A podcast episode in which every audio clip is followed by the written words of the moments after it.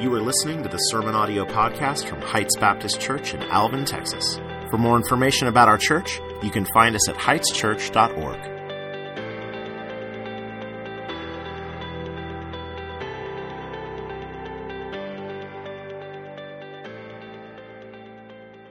My name is Lee. If you're a guest with us, welcome.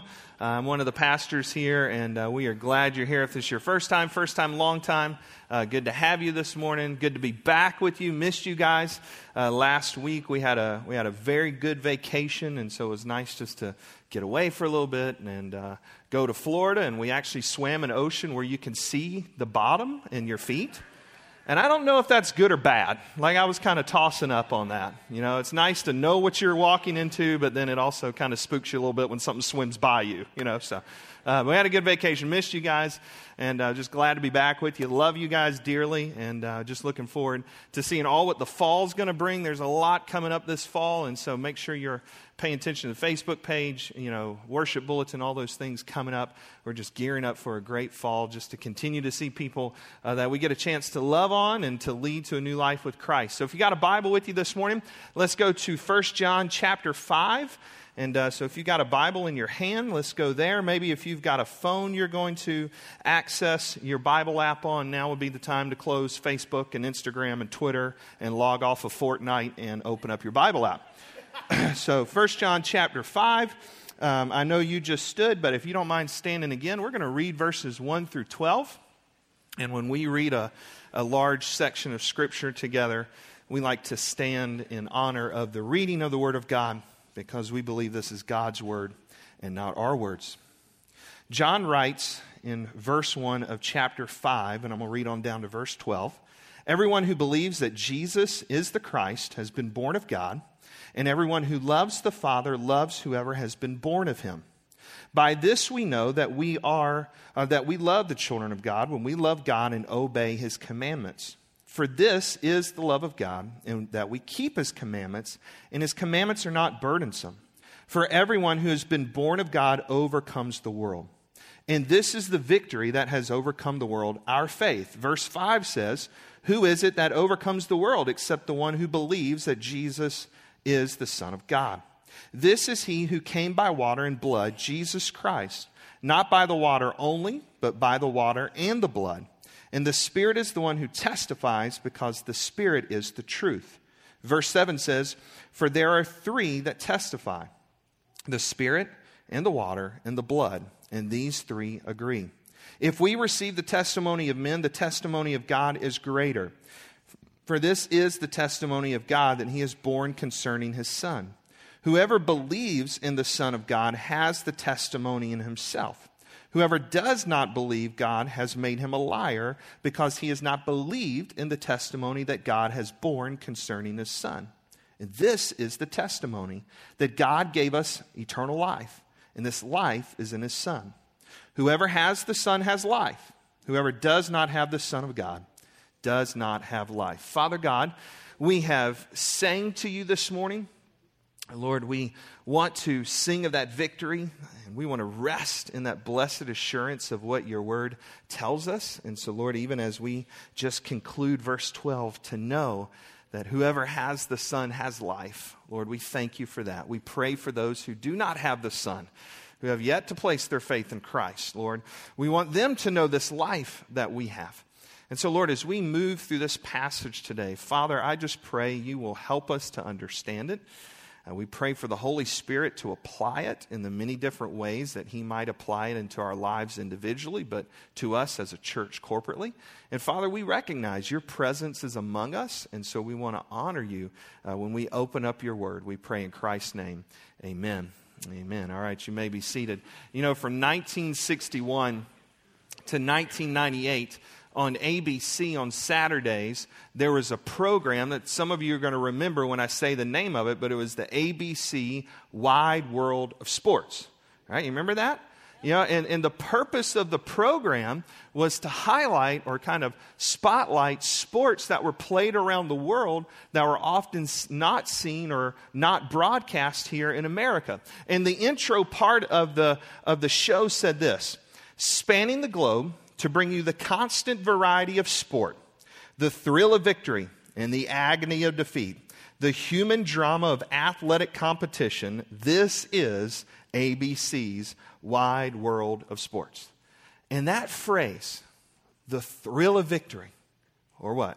The agony of defeat, has just kind of become ingrained within our culture. Let me ask you this In your Christian life, do you often feel victorious or defeated?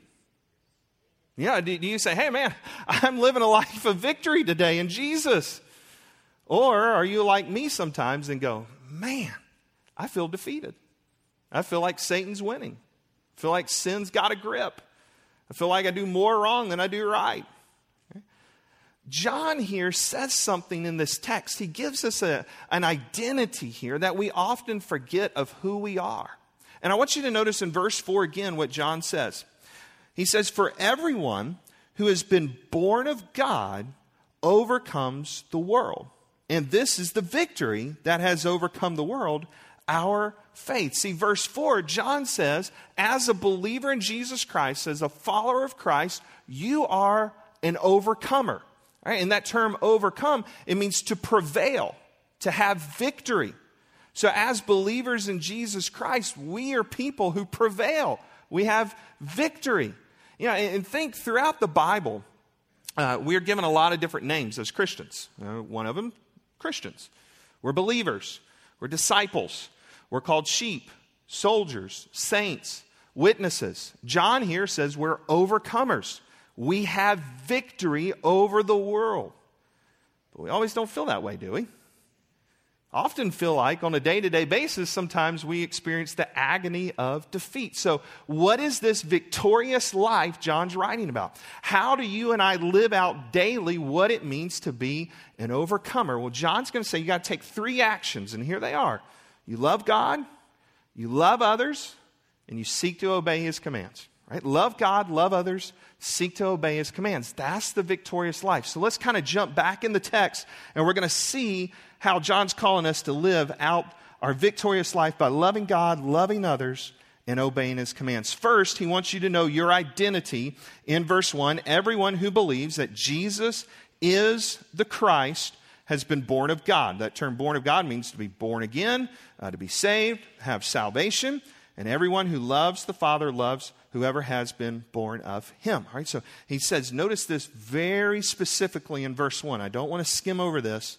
Everyone who believes that Jesus is the Christ has been born of God. See, to say if you believe in Jesus, Culturally, we now we need to ask that person, which Jesus do you believe in? Is your Jesus the real Jesus? Is your Jesus the biblical Jesus? See, John has outlined throughout this letter who Jesus is. He says in chapter 1, he's the word of life. Chapter 2, he's our advocate with the Father. Chapter 3, he is God who has come in the flesh. Chapter 3 and 4, he identifies him as the propitiation for our sins. He is identified as God's Son. He is the Savior of the world. So when you come to faith in Christ, you have to come to faith in the biblical Jesus in order to be saved, in order to be an overcomer, in order to be born again. But when you think about that commitment, all right, I'm going to believe in Jesus as the Christ, the Messiah, the Savior. That commitment is more than just words. It's more than just saying, ah, I just believe. Mean, this is a, a serious commitment. This is a commitment. You're saying, Jesus, I'm, I'm going to follow you with my life. I'm, I'm following you as my Savior and my Lord. Right? A lot of people want Jesus as Savior, but not Lord. It doesn't work that way. Right? You, you've got to give your life over to Christ. You know, July 26th, just a few, few days ago, Sandra and I uh, celebrated our 16th wedding anniversary. And so on July 26, 2003, 6.30 in the evening at Binkley Chapel on Southeastern Baptist Theological's campus, she showed up. Thank goodness. Whew. We had about 300 people at our wedding, and, and the aisle to this place was at least twice as long as our sanctuary. And she thinks I'm joking, but I really had people ready to jump out in the aisle in case she turned her, you know, turned around. I, I had guards ready to go, you know, because I'm staring at her walking down. I'm thinking, keep coming, keep coming, keep coming, keep coming, keep coming. Keep, I, it was a long walk, you know, and she had time to change her mind. But thankfully, she arrived at the front. And there on our wedding day, we made vows to each other. We said, for better, for worse, for rich or poor, sickness and health. I'm giving my life to you. I, am I'm, I'm with you. And she said same thing I, I'm with you. And you think about that, that vow you make to Jesus Jesus, I'm following you, I'm believing you. That's a serious vow. You know, when I, I was on Twitter recently and, and there was a hashtag going around called bad marriage vows. Okay, bad marriage vows. I'm going to read a few of them to you. Here's one bad marriage vow. To be clear, if a zombie apocalypse happens, these vows are null and void. Here's another one age is just a number, and so is a life insurance policy. All right, some of you are going to need to think about that one. All right, the third one bad marriage vow. From the first day we met at the family reunion,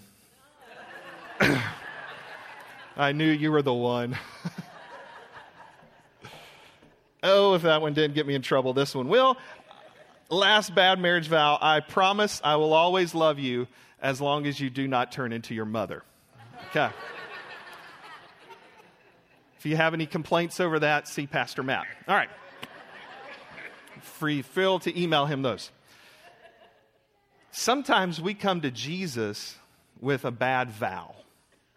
Jesus, I will follow you if you do this. Jesus, I'll follow you if you make me happy. Jesus, I'll follow you if I get my way. Oh, no, when you come to Christ, you believe in Him as the Christ. You're giving your life to Him. You're by faith trusting in Him for better, for worse, for rich or poor, sickness and health. And so John says here that your identity is wrapped up in Jesus. You have been born of God and you're an overcomer. So, how then does this victorious life start to play out? Now we get into what we're to do. First, we love God. He says there in verse 1 Whoever believes that Jesus is the Christ has been born of God, and everyone who loves the Father loves whoever's been born of him. All right, so been born of him, that's going to mean other Christians. So by this we know that we love the children of God when we love God and we obey his commandments. For the love of God, this is the love of God, we obey his commands, and his commandments are not burdensome. So you see there kind of the three things that are inseparable in the life of a Christian. We love God, we love others, we seek to obey God's commands. And John, all throughout the letter, shows you that. That the life of a Christian ought to be marked up in those three things. You seek to love God, you seek to love others, you seek to obey His commands. That's victorious living. That's living as an overcomer. See, it's impossible to say, I love God and hate Jesus. It's impossible to say, I love Jesus, but I hate this other person in my life. That's what John's getting at. See, you, you can't come to me and say, you know, Lee, I, I love you, but I hate your boys. If you hate my boys, you don't love me because I love my boys. It's impossible to go to my boys and say, well, I love you, but I, I don't like your dad. Don't, you know, I hate your dad. No, it's impossible. My boys love me. So John's saying if you say you love God, then you'll love others. You'll, you'll seek to obey his commands. That's victorious living. That's living the life as an overcomer. Because he says, verse 4, this is who we are. Everyone who's been born of God overcomes the world. And this is the victory that has overcome the world our faith. When, when he's talking about the world there, He's, and we've kind of gone over this previously in, in sections of the letter. The world, uh, it means thoughts, ideas, teaching, people that stand opposed to God. That's the world. It's the system that seeks to oppose God and his teaching and the Bible. It's the evil that's out there in our world. John says we're overcomers of that, we have victory over that. Now, I, I don't know about you, but there's times that's hard to see, isn't it? It's, it's hard sometimes for us to look out and, and to say, yeah, the gospel's progressing. We're winning, if you will. I mean, you just, you guys heard the news of yesterday of the shooting in El Paso and Dayton, Ohio. Two mass shootings in one day. Close to 30 people have lost their lives combined in those shootings. It's hard at times for us to look out and say, yes, we are overcomers when it looks like evil is winning the day. See, this, this also has to resonate with us when we see things like the mass shootings and we see things like this gun violence and the things we saw played out. Let me give you just a couple of encouraging tips. First, when those type of things of news breaks, that's not the time, if I would just encourage you, to hop on social media and start the gun debate. Okay? We as Christians weep with those who weep, and we mourn with those who mourn, and we rejoice with those who rejoice. Is there a time and a place to debate guns and debate all those things? Yes, there is. But when that news breaks, show grace, show mercy, show compassion to people who just showed up to a Walmart to shop and for lives forever changed their lives that were lost. Secondly, I would say this those events always remind us what we do is serious business. Right? You guys know me by now. I can, can be pretty goofy. I like to have a good time. Uh, I've learned long in life that we take ourselves way too serious and we don't take the gospel serious enough. Right? So you, you got to just get used to my goofiness. I'm not going to take myself very serious, but when it comes time to do the work of Jesus Christ, that's where serious business starts. And if we are going to say that Jesus Christ changes hearts, changes minds, changes lives, then when things like yesterday happen, that's when we step up and say, We have good news. There's someone who changes lives. And we ought to be passionate about that, getting the gospel out as quickly as we can, because what will change culture? Not more laws, it'll be the gospel. It'll be Jesus changing lives. Who are the people that have the gospel? Christians. So the more we get it out, the more lives that are changed, the more culture changes around us. Why? Because we're overcomers. We've overcome that individually as believers in Jesus Christ. And so John's saying, live that out, live that identity out. Love God, love others, seek to obey his commands. This morning, let me give you a few more pieces of evidence because I think yesterday reminds us again and again why you ought to believe in Jesus Christ, why you ought to have faith in Christ as the Savior, as the Messiah. And so we pick up in verse 6, and John is going to start showing us some testimony of who Jesus is, this one who has overcome on our behalf that we have victory in. He says in verse 6, this is he who came by water and blood, Jesus Christ. Not by the water only, but by the blood, uh, by the water and the blood. This is the Spirit, is the one who testifies because the Spirit is truth. For there are three that testify the Spirit and the water and the blood, and these three agree. You know, there was an attorney, as a prosecutor in a small town, as the story goes, and, and he was trying a case, and he called an elderly lady to the stand as a witness. And so this lady comes up on the stand, she sits down. The prosecuting attorney looks at her and says, Ma'am, do you know who I am? And she says, Yes, I know who you are. Uh, this small town, I've known you since you were a child. You're a liar, you're a cheat, and you're the worst attorney I've ever seen. I know exactly who you are. So, you know, the prosecuting attorney is kind of panicking a little bit, and, and just out of panic, he looks over and he says, Well, do you know who this is? He points to the defense attorney, and she says, Yeah, I know who that is. That's Jim. I used to babysit Jim. You know, Jim is lazy, he's a racist, and he's a raging alcoholic. He's the worst attorney we have in this state. His practice is full of cheats. I mean, the courtroom's just like busting up, laughing at this point. Right? And so, you know, the, the judge is beating his gavel as hard as he can to try to get attention to the courtroom. And so everybody kind of quiets down. He calls the attorneys up to the bench and he, he puts his hand on the microphone so nobody else will hear him. He kind of leans down and he looks at the two attorneys and he goes, If either one of you ask her if she knows who I am, I'm holding you in contempt of court.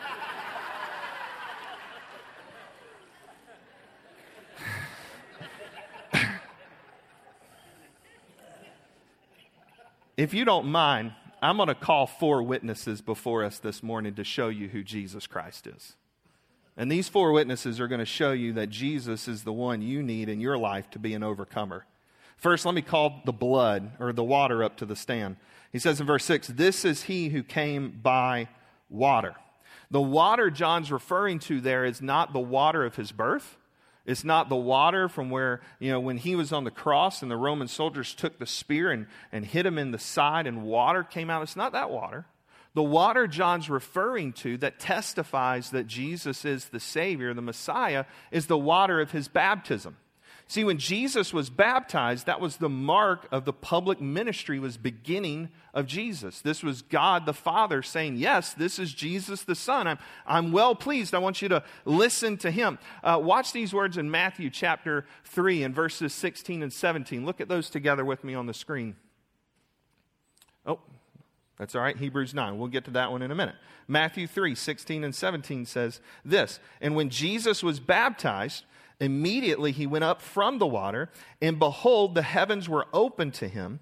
And when he saw the Spirit of God descending like a dove and coming to rest on him, and behold, a voice of heaven said, This is my beloved Son, with whom I'm well pleased. And so when he was baptized, God says, Look, this is my son. I'm well pleased in him. You need to listen to him. So let me call our next witness up. It's going to be the blood. John says, This is he who came by water and blood, Jesus Christ. Not by the water only, but by the water and the blood. The blood there is going to refer to the blood that Jesus shed on the cross. When he died on the cross, he did shed his blood. All right, now we know that this blood has saving power. John, when he's writing this and he's talking about water and blood and, and how we arrive at understanding he's talking about baptism and the cross with water and blood, is because in this day and time, there was a movement called Gnosticism. And the Gnostic teachers were teaching that when Jesus was born, he was just born an ordinary man. Right, but when Jesus was baptized at his baptism, the heavenly Christ came down and he dwelt in him. But then when Jesus died on the cross, and he was dying on the cross, the heavenly Christ left him. So that when Jesus died, he just died an ordinary man, and his death had no saving power. So John's writing this letter at the time, and when he's talking about water and blood, he's contradicting all that false teaching because we know that the blood of Christ does have saving power. Hebrews 9, verse 22 says, Indeed, under the law, almost everything is purified with blood, and without the shedding of blood, there is no forgiveness of sins. John said earlier in the letter, 1 John 1 7, if we walk in the light as he's in the light, we have fellowship with one another, and the blood of Jesus cleanses us from all sin. So, what we would affirm biblically is the blood of Jesus has saving power in our lives. But let me call the third witness up to you.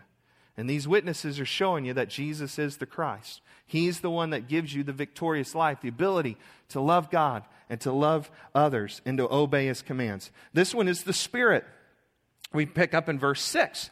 And the Spirit is the one who testifies because the Spirit is the truth. For there are three that testify the Spirit, the water, and the blood. And these three agree. The Spirit there, he's referring to the Holy Spirit. Uh, the, the Holy Spirit had a job, and his job was to always point people to Jesus. Listen to what Jesus says in John 15 in verse 26. He says, But when the Helper comes, and he's referring to the Holy Spirit there, with whom I will send to you from the Father, the Spirit of the truth, who proceeds from the Father, he will bear witness about me. I love what James Merritt, a pastor, says about that verse. He says, The witness of the Spirit is God's witness to us, in us and through us. Just as the arrow of a compass always points toward the north, the Spirit of God always points to Jesus. You think about that. That's what you and I ought to do. Always point people to Jesus. And we're pointing people to Jesus. The Holy Spirit's working in us and through us, and we're partnering Him with that ministry of helping people come to know Christ. But let me call our fourth witness to the stand. That witness is going to be God the Father. He will testify that Jesus the Son is the Messiah. Verse 9 If we receive the testimony of men, the testimony of God's greater. This is the testimony of God he has borne concerning his Son. Whoever believes in the Son of God has this testimony in himself. Whoever does not believe has made God a liar because he has not believed in the testimony that God has borne concerning his Son. And this is the testimony that God gave us eternal life, and the life is in his Son. Verse 12, I love this, is such a simple conclusion. Whoever has the Son has life. Whoever does not have the Son of God does not have life. John essentially argues from a lesser to a greater, from men to God. John's saying, if you believe me, y'all believe God. God's the one that said it. God's the one that said, this Jesus is the Savior. This Jesus is the one that gives you eternal life. This Jesus gives you the life of victory as an overcomer that you get to live. But let's think about where you are. Let me think about where I am. You got Monday coming, whether you want to or not. I know some of you say, well, I just wish there was never a Monday, but guess what? Your Tuesday would be your new Monday. Okay, so just, just get over it, and Monday's coming. You got an issue in your life, and you have a sin issue. Maybe there's a just something's going on where you, you say, you know what? I don't feel the thrill of victory. I feel the agony of defeat more often. It's Christ that says these words, though, in John 16, verse 33. He says, These things I say to you so you may have peace. In this world you may have tribulation, but you can be of good cheer, for I have overcome the world. The good news is this when you place your faith and your trust in Jesus Christ, you join in with him as an overcomer. It's Christ who's won the victory. We get to just live out the victory. Right? We don't get to try to win this thing, it's already won. And what Jesus is saying is yes, in the world, you're still going to have problems. There's still going to be troubles at times. Yes, there's going to be times where you feel the agony defeat at moments. You gave in to sin. You, you said something you shouldn't have said. You did something you shouldn't have done. You didn't love that person right. You had something in your mind, your heart wrong. Yes, that's going to happen. Yes, it will look like at some points evil is winning, but Jesus says, I've won the war. See, when Jesus comes back, it's all over. No more evil, no more sickness, no more pain. And that's why we pray, Lord Jesus, come quickly. Amen? And so, as you think about this, as you think about your life as a believer in Jesus Christ, you need to understand today what Satan says about you is a lie. You are not who Satan says you are. As a believer in Jesus Christ, you are who God says you are, and you are an overcomer as a believer in Jesus Christ, hell has no dominion over you. Hell is not your eternal resting place as a believer in Jesus Christ, it is heaven. As a believer in Jesus Christ, you have life now and forever with the Father. As a believer in Jesus Christ, Satan does not have power over you, sin does not have power over you. As a believer in Jesus Christ, you have victory, and nothing will separate you from that love that God has for you. Listen to what Paul says in Romans 8 37 and 39. Now, in all things, we are more than conquerors through him who loved us. For I am sure that neither death, nor life, nor angels, nor rulers, nor things present, nor things to come, nor powers, nor height, nor depth, nor anything else in all of creation will be able to separate us from the love of God in Christ Jesus our Lord. The key here is this it's faith in Christ. That's the victory. Faith in Christ, that's the victory. Because Paul says it in 1 Corinthians 15 57. But thanks be to God who gives us our victory through our Lord Jesus Christ. We're going to stand in a moment and sing this Victory in Jesus, my Savior forever. He sought me and bought me with his redeeming love. He loved me ere I knew him. All my love is due him. He plunged me to victory beneath the cleansing flood. As a believer in Jesus Christ, you are not who Satan says you are. You are who God says you are an overcomer. Go love God, love others, seek to obey his commands. That's victorious living.